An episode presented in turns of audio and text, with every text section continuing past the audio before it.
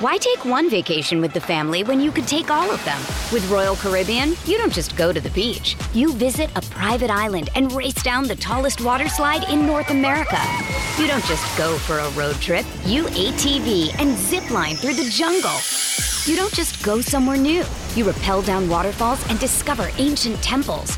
Because this isn't just any vacation. This is all the vacations. Come seek the Royal Caribbean. Ships Registry Bahamas. Survivor 46 is here, and so is On Fire, the only official Survivor podcast. And we have a twist this season. The winner of Survivor 45, Dee Valladares, will be joining us every week. We're going behind the scenes of the biggest moments, the how and the why things happen, and the strategy and analysis you can only get from someone like me, a Survivor winner. Listen to On Fire, the official Survivor podcast, wherever you get your podcasts.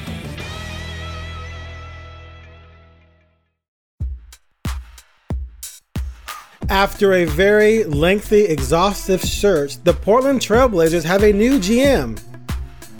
That's sarcasm. I'm Aaron Fentress. This is the Blazer Focus podcast. I'm joined along with Craig Birnbach. And of course, the Blazers conducted no sort of search for a GM. They have elevated their interim GM to GM. That is Joe Cronin, as you well know. We will talk about that on the Blazer Focus podcast, as well as the fact that next week I will be in the Chicago, uh, the city of Chicago, to watch the Cubs for at least two nights. Uh, Nice. That is my main plans. And while I'm there, I will drop in on the NBA lottery and uh, probably attend some draft combine events and maybe do some interviews along the way, as long as they can be held at Wrigley Field simultaneously with a Cubs baseball game. Anyway, uh, Craig, how are you? How you been? I'm good, and I, I, here's what I love is that I'm somehow in a conversation and in a podcast with somebody more sarcastic than me. like I don't know if that's ever happened. You know, like you are definitely more sarcastic than me. It's an it's an adjustment. Okay, so we're going to talk about Cronin's elevation. We're going to Yeah. talk about the lottery next week, and we're also going to go through. Uh, I've been doing some player reviews, pre uh, previews for the upcoming season, off season, et cetera, et cetera. Everyone on the roster, and it was a lengthy roster this year because they played so many damn players. so instead of you looking at like twelve to fifteen, I think I've I've looked at maybe.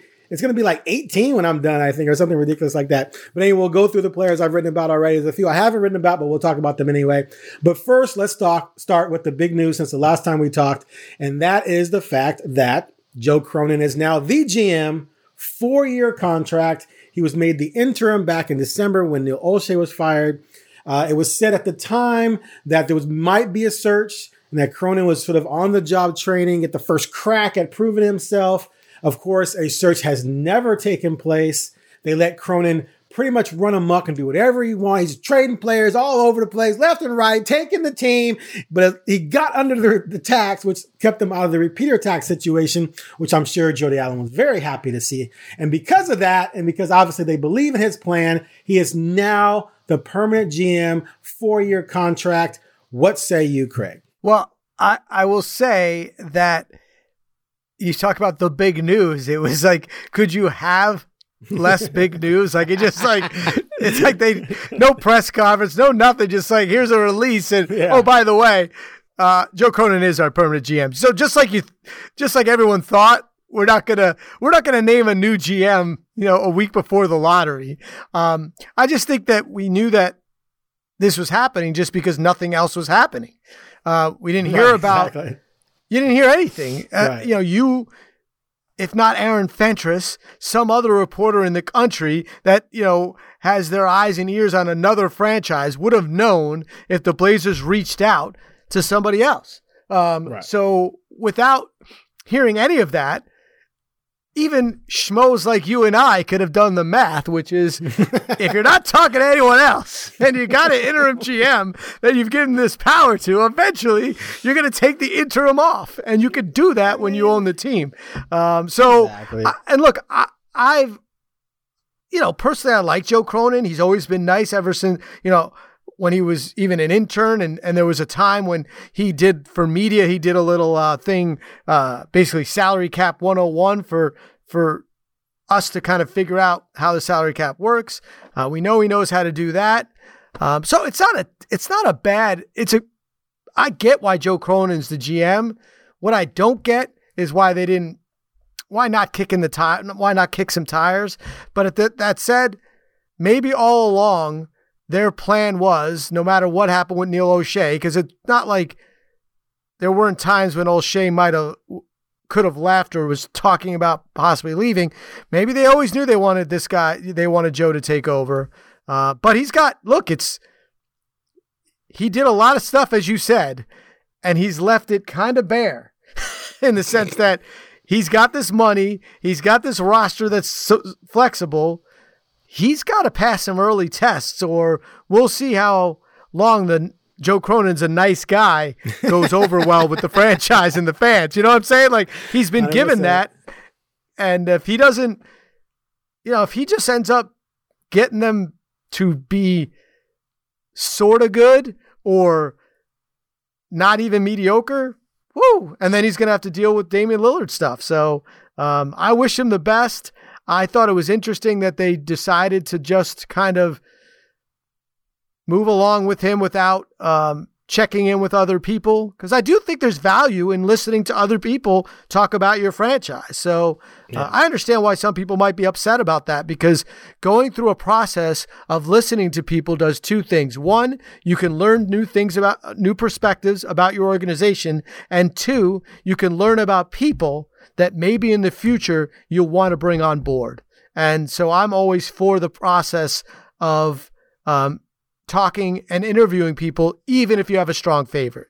Yeah, I hear you. And I talked about this on the radio the other day as well. And, and my thing was okay, number one, Jody Allen and Bert Kolde, like, are they really people who are going to bring a basketball acumen to a search? Like, it almost seems like if they were going to search for a GM, they'd first have to just hire a president and then have that president look for a GM, I think. I don't think that those two are qualified necessarily to look for a GM from a basketball standpoint. They, they're not possessed with great back, basketball acumen that I know of. So they'd have to hire a president, and then that president might hire a GM. Um, so from if I'm them, from their perspective, if I like Joe, and Joe's been in the business for 15 years, he's been with the Blazers for 15 years. He comes highly recommended. Everyone loves him. I just gave him this trial run and he did a lot of things that we're fine with, especially the repeater tax thing. Uh, so why not roll the dice and let him go do his thing? Someone called me, a, a buddy of mine in the industry called me a week or two ago and said, "Think about this name, man. I hear the Blazers. You know, Scott Perry from the Knicks. He could be someone that the the Blazers go after. You know, you should look into that." I'm like, okay. And I never did because I didn't buy it. Like I just believed that you, they were going to make Cronin the guy. Because why would you let Cronin do all these crazy things? I say crazy in a nice way, um, because they were wild. Clearly, this is a huge thing they did: tearing things down, trading people for assets, not getting equal value player for player, but hoping you can turn assets into players, and tanking to the point of one of the most egregious and well planned tanking jobs ever. and let him do all that and then say, oh, well, now we're going to fire another GM. And now give that GM the the table that has been set by Cronin. That didn't make any sense to me that they were going to do that. So we all believed this was going to happen. And my thing is, why can't Cronin be the next uh, next great GM? Why is it we have to go get it big name? And Duck fans drove me nuts nuts with that whole thing with the coaching search. Got to get big name. Got to get a big name. Why? The two greatest seasons in program history were orchestrated by two no-name coaches, two guys who were no names, Helt Kelly and then later Helfrich. You don't have to go get some proven guy to come to Portland. And if there's a proven guy out there who has great success, why is he coming to Portland? Isn't he already in a great job? And then also, my thing about NBA GMing is the vast majority of championship teams the last 20 plus years the GM, I mean, they did some things, but a lot of the times, most of the time, it was about players, superstar players making decisions on where they want to go. And the GM was just sort of along for the ride. Not that they didn't make other good moves, but at the end of the day, a lot of that stuff's luck. I mean, Golden State, clearly a great example. They GM their way to a title, but, you know, Miami, uh, Shaq going to LA. Not that Jerry West isn't a great GM, but shit, still Shaq went to LA. Shaq wanted to go to LA. That wasn't being a great GM. Um, Popovich lucked into Duncan. You know, now Duncan's gone. And what has Popovich done? He's had five years to rebuild this thing since Kawhi, and they're not even in the playoffs. So my point is, why can't Cronin be as lucky or unlucky as any GM ever? If he hit at the lottery pick next week, he goes from six to the second pick and drafts a power forward who's the next Tim Duncan. Was that great GMing or did he luck into that pick? If he, if Kevin Durant says, I want out of Brooklyn, I want to go play with Dame, and you orchestrate something to make that happen, are you a great GM or you just got lucky because Durant wanted to come play? You see what I'm saying? So for me, let Cronin do his thing. He clearly has the chops and the smarts to do it. He's just not proven. But for all we know, five years from now, the Lakers are going to come stealing for double the money. We don't know. Like I said, I, I'm cool with Joe Cronin being the GM. I thought that was going to be the the entire thing. I you talked about people not having basketball basketball acumen. Uh, the way you learn more um, about basketball or anything is listen to experts. So that's just my only thing is I, I think it wouldn't have hurt to to bring people in. But that, you know, they might have been doing that and we didn't know. I mean, it's possible. Uh, so I just that's the part of the process that uh, I'm hoping that they did, that they did listen to more people um, and get different opinions. Uh, and I would also say Mike Bellotti would argue that he had a pretty good year as a Ducks head football coach when they might, mm-hmm. you know, before the oh. playoff. I'm just saying they lost they lost one game that year. That's a pretty good year. Uh, oh no, I'm just saying, but the two the two the two biggest seasons in program history were 10 and 14. Uh, Joey Harrington might say they like went to the national title game. They went to the national title game those years. Anyway, for, that's because it was a playoff. Here's the other thing too. No, true. If they had a playoff, they would have been in the national championship game in 2001. Yes, that's all. That's all I'm saying. I, okay. All right. So two of the three greatest seasons ever. Let's just do that. Just to put this to bed. But you know, also you're you're letting Cronin play out what he has mapped out for them. He has presented a plan to Kolde and and Allen, yep. and they clearly are down with the plan. And they'll see what happens. And if it fizzles and fades out and blows up, then you can always fire Cronin, give him two years left on his salary and go hire another GM. I don't think that's a big issue for. I mean, they they paid they just paid uh what's his face um Stotts last year not to coach, so th- that happens a lot. So it's not like they're wedded to Cronin forever. Yeah. Just give him a chance to see what happens with his vision. Also, there's a lot of uncertainty still with Dame. I mean, you know, I, I don't believe for a second that if they're not contending or have a chance that Dame's not going to say, "Hey, man, maybe it's time we part ways so I can go somewhere win a championship." And so that could start a different type of uh, direction for this team that's, that Cronin might be very well equipped to handle, or maybe you move off of Cronin and bring someone else in. Who knows? But to me, it's like it's not a big deal to me they didn't do a search. It's not a big deal to me that they didn't sit down with a bunch of people and talk because I don't. I just don't feel like those two necessarily want to be doing that. To be honest with you. Yeah. Hey, there's like you said, there's no salary cap for GMs. Right, exactly. You can you can you could pay three at the same time, and they got the money, so that that part is not is not a problem. But uh, yeah, and and when you speak about the plan, uh, and you speak about your plans, uh, you know you're going to Chicago for for a reason, and that's the biggest next step in this plan. And some of it will you talk about luck. That's what the lottery's all about, baby. Big Paw Paws are gonna be bouncing, and if if Cronin can get you know, a little bit of uh, a luck and he can end up in that top three, suddenly, you know, he has a lot better chance of being successful quickly, right? 100%. So they're going into this thing with a sixth worst record, sixth best, uh, best odds. They have a 9% chance of getting the first pick, a 9.2% chance of getting the second pick, a 9.4% chance to get the third, and a 9.6% chance to get the fourth. However, they have a 29.8% chance of falling back to seven. Ouch. and a 20.5% chance of falling to eight. So when you add all that stuff up, it's m- far more likely that they fall backwards to seven or eight than it is that they jump into the top four. Uh, so clearly, you're looking at a situation where you, you know, let's just call it what it is. You could be eight, you could be one, and that could change. One's fortunes. better. You think? that could change the fortunes for everybody. One, two, or three, and hope that someone takes Chet Holmgren. That's my my if I'm the Blazers or I trade out. But yeah, I, I, think there's four. You know, you throw Ivey in there, uh, Smith and Banchero uh, and Holmgren. I mean, to me, that's what everyone's talking about. Like, if you're not in that top four, you probably a you whatever pick you have is not going to be a franchise changer, and B, you're not going to, you might struggle uh, if you want to trade out to get value that you need to trade out. So, Right. you know, it's so weird how the brain works because, like, right now, my brain is still fixated on the possibility they'll get a top four pick and then and what they'll do with that. It has not spent a lot of time with pick nine.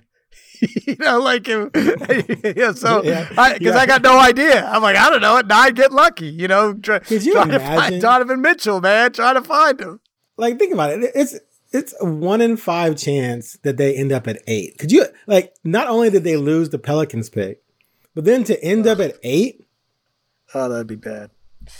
like it's that would really st- an, eight in a in a deep, in a non deep draft. It's not like it's a deep draft and you got eight.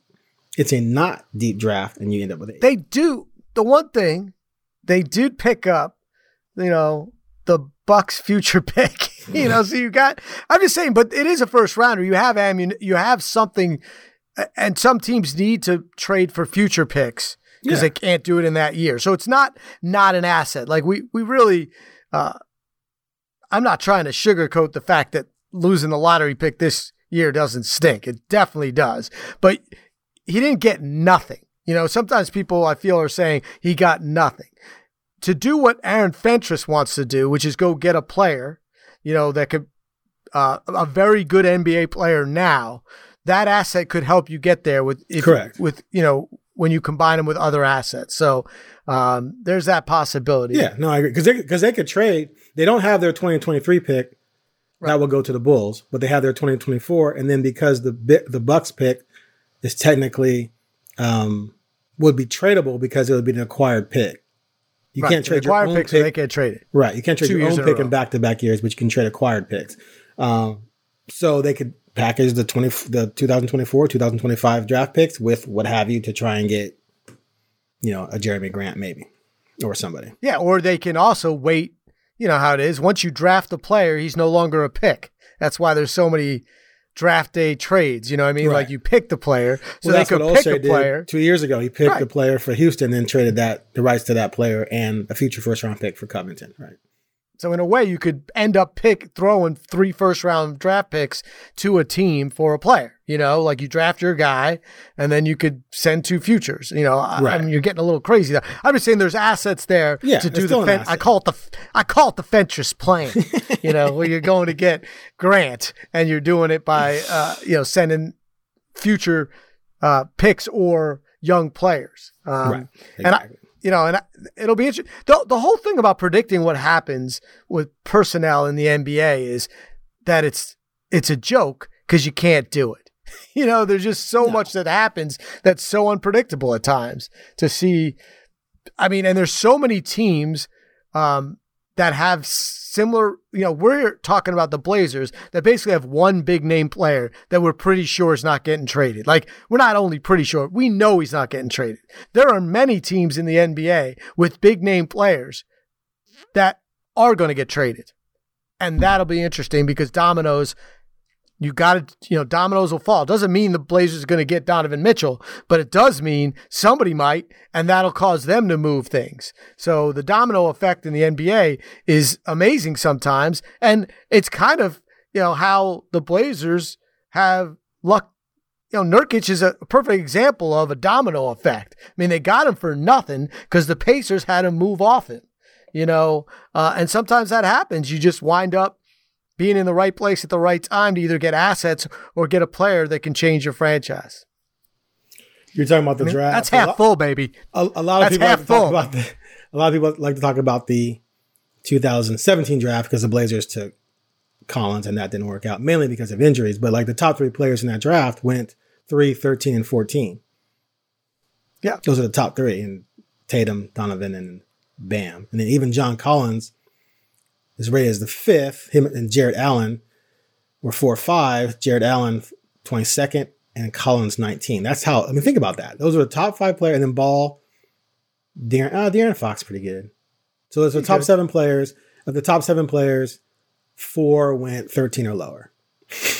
and then you Yeah, think about all these other players like who went higher, and it's just it, it's such a crapshoot, and it's like that for e- almost every draft. Hardly any, hardly ever do drafts go even close to number one pick is the best player, the number two best player is the second pick, et cetera, et cetera, et cetera. So it's it's always wild. So the Blazers, the be- best player in Blazers franchise history, probably, you know, or debatably, is not a was not a top five pick. You know, I mean, yeah, the best, yeah, the best two of the best three were not counting Clyde. You talked about the Warriors; they have three players that none of them were top five picks. Right. Yeah, one was a second round pick. I mean, that's just that's the kind of thing that and is it lucky or is it great GMing? I don't know. I just know it's probably a combination of both. But you pick Draymond Green in the second round and he completely changes your franchise. Um, you take Steph Curry uh, because he falls past the top five, and um, and then you take Klay Thompson, you know, at, you know, deep in the lottery, and you're you win multiple titles and and and are a dominant have a dominant decade. But, like but here's here's what I always Blazers say. haven't done it. They haven't if followed the- it up.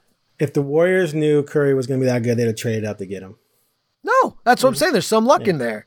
You know, the Blazers, they picked two, you know, two players under Olshey's rule were franchise changing. You know, CJ did get there enough to, you know, make them a very good, um, consistent team. He wasn't, And he was th- was He thirteenth? Was he thirteenth? yeah, I thought he was 11. I ten. thought he was 11. I was going to call him thirteen for whatever reason. He was ten. Um, But I'm just saying, not a top five pick. But he wasn't, uh, you know, he wasn't Steph Curry. He wasn't even Klay Thompson. You know, so because people forget how you know Klay can really play some D, and that that helps you win titles. So. And he definitely wasn't Draymond Green, but Draymond Green's a unicorn. You know, we use that term unicorn. There's no player like Draymond Green. Guy can't shoot. You know, he can't. He doesn't. He guards centers and plays point guard. Like what? What is that? That's crazy. Uh, and so you know, you find a player like that and get ridiculously lucky, and he stays there for a decade. And that you know, we don't know what's going to happen on on draft night, and the you'll celebrate the top three pick, and we well if they get it, and you well we well know that could bust. But you know, that's why they have a lottery because it's fun, and you get to go to Chicago. That's all that matters, right? oh goodness gracious! I okay. love that. Uh, so obviously we will um, we will definitely review everything again draft wise post lottery. It'll either be a exciting show. Oh my god, what are they gonna do with the number two pick? Or it's gonna be like wah wah wah eighth pick. You are listening to the Blazer Focus podcast. We'll be right back after a short break.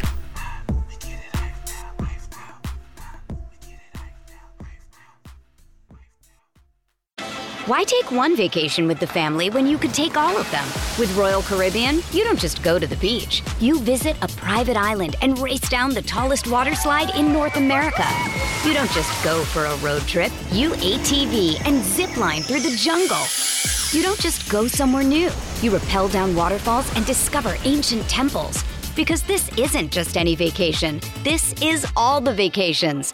Come seek the Royal Caribbean. Ships Registry Bahamas.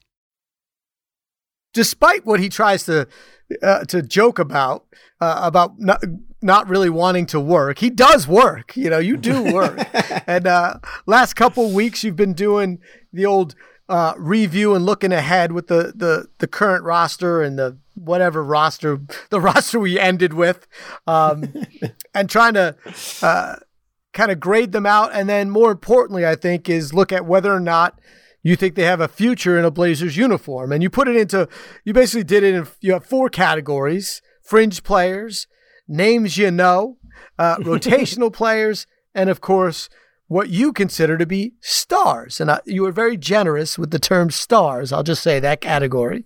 Uh, some is current, What? some is potential. Nah, Nurkic is never going to be a star, but we can on this team, he's a star. Okay. He's an impact star player I, on this team. I would say how I look at it. starter. I would I would add T E R. That's what I would do on that. But uh, let's start with the fringe players. And Okay. nobody ended nobody ended the season uh, with more fringe players than the Portland Trailblazers. Oh God, I think that's fair. Um, Dude, So- two, three, four, five, six, seven, eight fringe players. Which is insane. It's insane because it's it's not actually possible to have eight fringe players when you have when you usually have, when you usually have a ten man rotation. That's not even counting Brandon Williams, who I left off of here. What happened? Anyway, Yeah, Uh, you did. but but he has he has on a two way deal, so I, I- he should be in the names you know. Did I put him in the list? You did not. Okay, so Brandon Williams is in the name you know list. Yeah. So, and I'll say about Brandon Williams, uh, he uh, if he plays a lot, it's not good news. there you go. There, I've done it. I've done it. Uh, let's start with the fringe players, and I'm just going to list them quickly, and then you're going to tell me if any of them have a future. Bledsoe, Didi, of course, Troutdale Shack, Drew Eubanks, Perry, Kris Dunn, Joe Ingles, which I, I think people want to talk about, Blevins, and Elijah Hughes. Who do you think there's a chance a chance to be on the roster next year? So Bledsoe, no way. They're, they're going to eat that. No chance. They're, they're going to buy him out or trade his contract. He didn't even play this year. Reggie Perry, I think he maybe goes to summer league, maybe goes into camp, but no, he shouldn't make your roster. Ingles is interesting. He's going to be out with his injury, so he probably wouldn't even be eligible to play in February. But I can see value in giving him the minimum and stashing him on your roster, and then you get back a guy who has a good defensive rating, who can hit the three, and is a tough, hard nosed bench guy. I mean, I could totally see a situation where they could do something like that. Elijah Hughes, nah. I think I think Louzada is he under contract? Let me, let me check him real quick. I think he might be a guy who has yeah. contract situation where, as of right now, they might not have a choice unless they unless they move him. Well, you always got a choice with players like that, right? Because he could be he can at some point you're going to have a deal and you can yeah, I mean, you, yeah, I mean, I mean, aside from a trade, a trade changes anything, but he's under contract for next year. He's going to make uh, 1.9 million. So Good for him, yeah, exactly. so he has a chance to be back just because of that, but I don't see him ever cracking the lineup. Blevins has the cousin connection with Dame, so there's that possibility. I kind of like Dunn in a lot of ways because he brings you defense, but they've already signed. Yeah, Dunn can play. He's an NBA basketball player. Yeah, but they've already signed Brandon Williams to a two way deal. So right now he's your third point guard. So, so that leaves no room for Dunn really. Uh, did you mention Eubanks? Or he's or he, I did. That's no. Okay. Yeah, that, Eubanks. A- Eubanks is a guy that like, hey, if he's your third center, if he's your third center and also can fill in that power forward, I st- I think you need to go get a true backup center.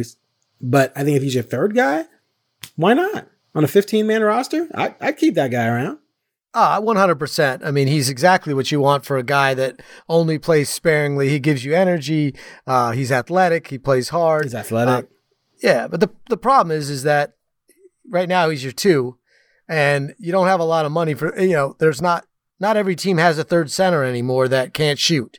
Um, so it's just the truth. Well, they right? were able to go. They were able to go out and get Cody Zeller last year.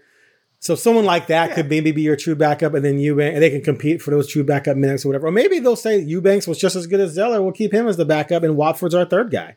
And then if anything really happens in Nurk, we'll go out and try and find someone. Or maybe you do like a mid-season trade for to bring in someone like Kanter down the road or something. Not not Kanter per se, but someone like that at some point. But I could totally see Eubanks having a shot to stick around. Yeah, I mean, my, my thing is if he's not your two, you know, there's just not a lot of that in the NBA anymore. Like seven, you know, six, ten, seven footers that uh, can't come in and give you offense. You know, you just don't look at.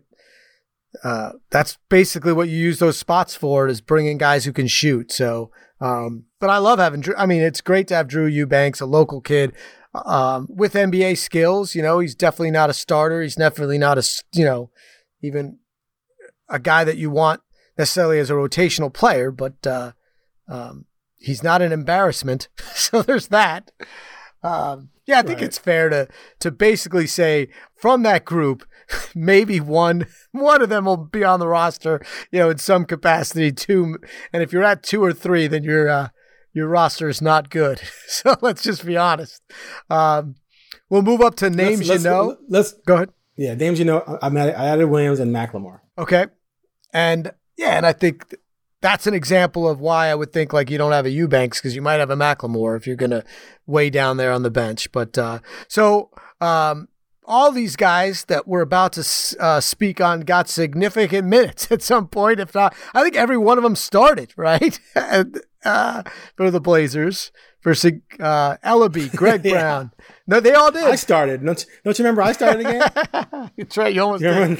someone uh, asked who's going to be your starting center and Chauncey said Aaron Fentress. I was the starting center for 30 seconds. Uh, and uh, and you know, you produce as many points as you would have if you played 40 minutes. Uh, Elleby Brown, wow, Ke- okay, Keon okay. Watford. What? You're fuck. You're like a 50 year old man. I would have scored. Oh come I on! I would have scored. Stop. Stop. Are you kidding? You're crazy. No, I'm Just not crazy. You're crazy. Uh, you would have scored when you were 22. You were would have scored when you were 22. Anyway, wow. Elleby, Brown, Keon, Watford, Williams, McLemore. Um, I think it's fair to say Greg Brown's coming back. You know, he's he's you know in some capacity. If there's no trade, uh, you're definitely bringing Keon back and hoping for improvement. Uh, Watford's coming back, right? And then, uh, right? I mean, don't you think those three names are definitely going to be back? Um, well, Keon for sure. Watford got signed to a new deal. Uh, Brandon Williams is on a two-year deal. Greg Brown is under contract and showed a lot of upside, I believe. I mean, I don't think it's necessarily going to be great, but he's so athletic and his shooting started to come around. Elleby, I mean, Elleby, I, I'm not, I'm kind of on the fence with him, and I kind of don't see McLemore being back. Possible, but you need more size in the backcourt, dude. Go find a six foot five guard who can be your emergency two guard, not someone six two, six three. They need to get bigger. Yeah, and he pl- he does what the other guys do. Like you're not taking Ant out for shooting. You know what I mean? You're not taking Dame out for shooting. So, and that that's kind of what McLemore does best. So uh, he's supposed to be a better defensive player than we saw last year, but I mean, it's hard to judge anybody on how they play defense in significant minutes with the Blazers in the second half of the year. Everyone's defensive rating was yeah. just abysmal, but like you look yeah. at someone like uh, Winslow. Winslow with the Blazers had a 116 defensive rating, but with the Clippers, it was 100. Yeah, because he's a right. That's kind of what I'm saying. Because he was surrounded by other guys who were actually playing defense, and that impacts you no matter how good or bad you are. I, so. Look, I you know you named um, I there's no way. I mean, at some point in time, all the the group and the names you know, at some point, to get better, you're gonna have to give up young talent. And so Greg Brown might go out, you know. So some of this, what we're talking about is if if they just draft a guy and, and go and move on from there, because I just do, you know, believe that that is not what's going to happen. I think they're going to uh, make trades, um, whether or not they'll be ones that'll get them a another All Star. I don't know, but at some point, uh, you got to move bodies out, and you can't have everybody. But um, I don't love anybody on that on the list of names. You know, I mean, I just I loved how Watford played. I think he earned a contract at a level in which you hope that he's going to give you, um, you know, 12 minutes a night, and on big nights he'll give you 22. You know, on, on when things happen. But I don't. Uh, I, and I love you know who doesn't you don't like Keon? I, look, what I saw, I, I, I like the fact that he was a first round draft pick and he's 19. I like the fact that he has potential, but no, I, I he wasn't good enough to play on a good team yet. So no, I don't love him, and I wouldn't. I would. I would. In, if you traded him, and five years later you asked me about him, I'd forget about him. You know, I'd be like, oh yeah, he was there. That that ridiculous, you know, three months that I, you know, that we barely watched the games. Um, but no, I mean, I understand why you go get him. I understand why they love him. And look, if he if he goes to summer league and he shoots, you know, 39% or 43% from 3 and is playing a hybrid point guard position, suddenly I'm like, okay, now we got somebody. But from what I saw before, I'm not I'm not going to miss him at all. Um, but I'm hopeful because that whole trade s- situation looks a whole lot better if he's if he's a significant contributor when he's 22, you know, and there's potential for that, or else he wouldn't have gotten drafted in the first round with you know very with a very short resume. So that's my opinion on that. Rotational players: Winslow, Nassir, Hart. I think they're all going to be on the team, and I think that's a fine bench. Your thoughts? All right. Before I get to that, let me just say I'm a big Keon guy. I'm putting it on record right now. I think he's going to develop as a shooter to go along with his, athleticism and become a pretty solid NBA player. Anyway, as far as Winslow, Nassir, and uh, Hart, you know that's that's part of your nucleus moving forward. Unless I, I don't think they're going to find a better small forward and a better power forward. I think they're going to target power forward and not necessarily get another starting small forward. I think the starting small forward is going to be either uh, Hart or Nassir. I think if one of those guys is starting and one's coming off the bench, I think you're pretty good at that spot. I don't think you can complain. They they give you a lot of defense. They give you a lot of energy. Uh, especially Hart can score. uh, when needed, is if he's your third or fourth option on offense, or if Nassir is, I think you're fine. Especially, I mean, shoot, if they get Jerami Grant, then then that small forward guy is probably your fifth option on offense because you're going to want Grant to be an offensive, have offensive impact. You know, Nurkic can, and of course, Ant and Dame. So I love the small forward situation. And Winslow, you know, they get him in the trade with LA, and to me, he basically replaces Covington. He can't shoot like Covington, but he does everything else as good or better than Covington. Billups loves him, thinks he's the perfect kind of guy to come off the bench at power forward. So I like those three as long as only one is starting. All right, I'll give you that. I said bench completely, but if one of them's starting, I think you're good. If they're all uh, and and Nassir Little, there's an upside still that we haven't seen. He's just been so bit by the injury bug that it's been right. hard to really see what his final product is. I think people are super high on him, uh, and I love him. I love his energy.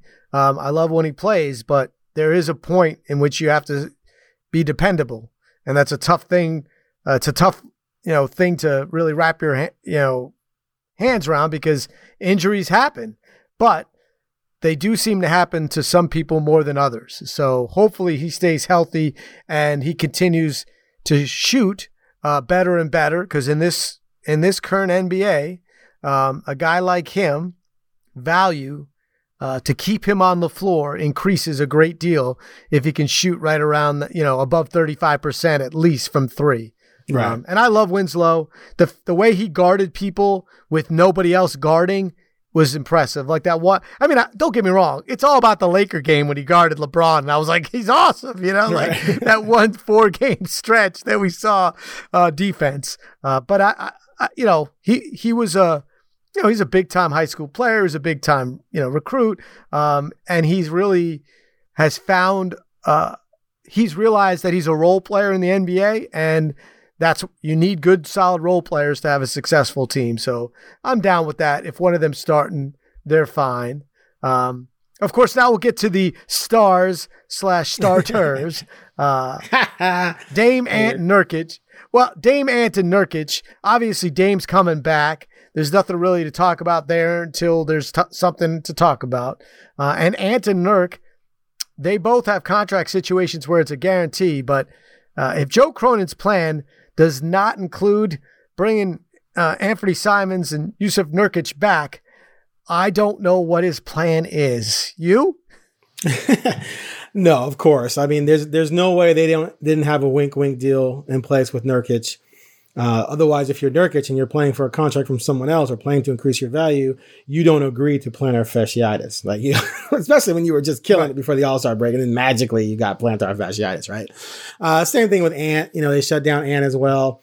You know, if I'm Ant and I'm playing for a contract from someone else, I'm not getting shut down because I allegedly had a knee thing that no one saw happen. Um, so yeah, those two are definitely a part of the plans, a big, big part of their plans. They like Nurkic. They like his potential. They like his fit. Clearly, the thing with Nurkic is I think people expected him to be better than he is at this point, but he's still just entering his prime. He still has a lot of potential. And who, who are you going to get that's better? Like seriously, where like there's no center. I mean, DeAndre Ayton's going to be a free agent. He'll be restricted at best. There's no way that the Suns are letting him go. Uh, so he's your best option center. You keep him. So that's a no brainer. And then Simons, I mean, we all know how I feel about Simons. Simons is definitely on his way to being a star. There's this talk out there about, you know, could Zach LaVine be in play for the Blazers? I think that's just ridiculousness. And I think something like that, if I'm the Bulls and I do a sign and trade, I want Simons back. And if I'm the Blazers, I'm not giving up Simons to the right to pay Zach LaVine 40 million a year. So that's how good I think Simons is. Those two are huge parts of their future, and they both have to grow as players if the Blazers are going to have a chance to even pretend to contend. Ooh, that's a, that's bars. what um, what I'm interested about Nurkic is how will he come back under under Billups? You know, what did they talk about? Um, and where is he? Where is where are his physical limitations based on the injuries? You know, because he was a different player before his leg snapped. There's no doubt. But he came back really out of shape after the you know the pandemic year, and then last year um, he showed a little bit of this and a little bit of that. Uh, but is there a potential for him to come back really healthy, understand the system that Billups wants him to play in, and become, uh, you know, the player that he was for the brief time uh, before the major injury. And because to me, if you have three players that are either all star level or right below, which is where, you know, when he was putting up 30 and 20 for a little bit, you know, that's where Nurkic was showing some stuff. Um, but I also think he struggled to find his way in, in different, in Stotts' system and then, um, you know, refind his way with, it's hard to play center when, and be a significant offensive force when you have two guards that play so much with the basketball. Now, I don't know how much difference it's going to be with Simons because there's a similar similar skill set, but there is a different coach. So does he find a way to do what the Suns do at times? You know, with similar, you know, they get Ayton the ball um, and and run offense for him, or can Nurkic be? He's shown signs of being a really good passer.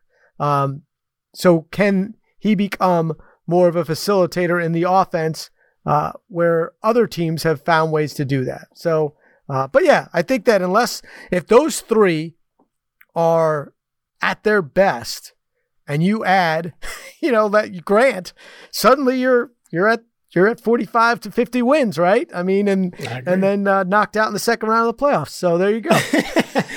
so here's the thing with the red flag with Nurk for me is that he excelled after Dame was out, CJ was out, they moved Powell, and suddenly, even before they moved Powell and he missed some games, and even before they moved CJ, he missed some games, and CJ came back. Nurk was a big part of the offense. And so he thrived. But before that, when he wasn't a big part of the offense, he was not happy. And then his no. effort dips, which is why a couple times there were a couple games where Billups, but there was one game where Billups didn't play him at all in the fourth quarter and went with a different lineup. Now he said those matchups, and maybe it was, that's fine. But to me, most of the time, Nurkic should be the matchup issue given his size and his his skill set. So my thing is moving forward is okay, they go get Jerami Grant, and you got Dame, Ant, Hart, Grant, Nurkic. Grant at best is probably going to be, excuse me, Nurkic at best is going to be the third option. At best, I think he'll more likely be fourth. If he's fourth, is he going to be okay with that? Because the toughest thing for a big man to do, who has talent and thinks he should be able to score, is to be playing with guards who just want to shoot a lot. Because you run, you run all, you play defense, you protect the rim, you get the rebound, you outlet it, you run all the way down the court to watch some guard do a step back three with 12 seconds to go in the shot clock. And then he misses it. You don't get the rebound. Now you got to run all the way back down the court and be expected to defend the rim when that same guard is getting roasted in the on the perimeter. So those those types of centers. I mean, Shaq used to talk about this. What was Shaq thing? You got to feed the junkyard dog if you want him to guard the house or something like that. I'm making I'm making that up, but it was something like yeah. that. Feed, give him the ball. Uh, so that's my thing with Nurkic. Like if he's only getting eight or nine shots a game, ten shots a game, and averaging twelve points, is he going to be upset? Or how about this? Maybe he won't care as much anymore because he will already have gotten his new contract, so he's getting paid. So I, I said I won't care as much because maybe part of what he cared about was playing his way into some money. If he has a five year deal worth a $100 million, is he going to worry as much about his stats? Or is he going to accept his role because that role has already been laid out for him? We're going to pay you X. Here's your role. And he's like, cool. So now he averages 13 and 8 instead of 19 and 11. He's cool with that though. So that would be my hope. The problem with that second scenario is it just doesn't usually exist. You know, there aren't a lot of guys that uh, in their prime accept once you know are cool just because they get the money. You know, but I agree. I don't know how. That's why I said that. I don't know how they find um, a way to make Nurk happy in a offensive system that is similar to what existed before because it's fourth option is not Nurkic is a he's a fine defensive player, but it's not where he lives. You know what he loves what he lives on is He loves to, you know, to get the ball and he can pound, you know what I mean? It's just not the way the NBA games played a lot lately, you know? Right. Um, so I, that's the weird thing about the position with it. And it's why paying him five years, a hundred million dollars, um, it's a huge, it's a risk because if you get five years of a not engaged Nurk, that's not going to be good. You know, no, that's not. a lot of that's a lot of cap space for a guy that you know has to be good. So, well, he's going to be signed over that, the cap, but yeah. Right, but I'm just right. Yeah. I'm just saying, like, no one's going to take him back. you know, like, oh, I love the guy that's complaining about not getting the ball because you know Dame's got it or or isn't playing well or is out of shape. So, uh, but step one, ping pong balls, and that's where you're headed. It's all That's about true. the ping pong balls. and, and, one other thing, you know, Billups' whole plan has been he wants the ball moving, and he likes Nurkic's skill set that he can he can pass with the ball. Uh, so if they can get an offense where they're not, you don't have Dame and, and uh, Ant coming down and jacking up a lot of early shots.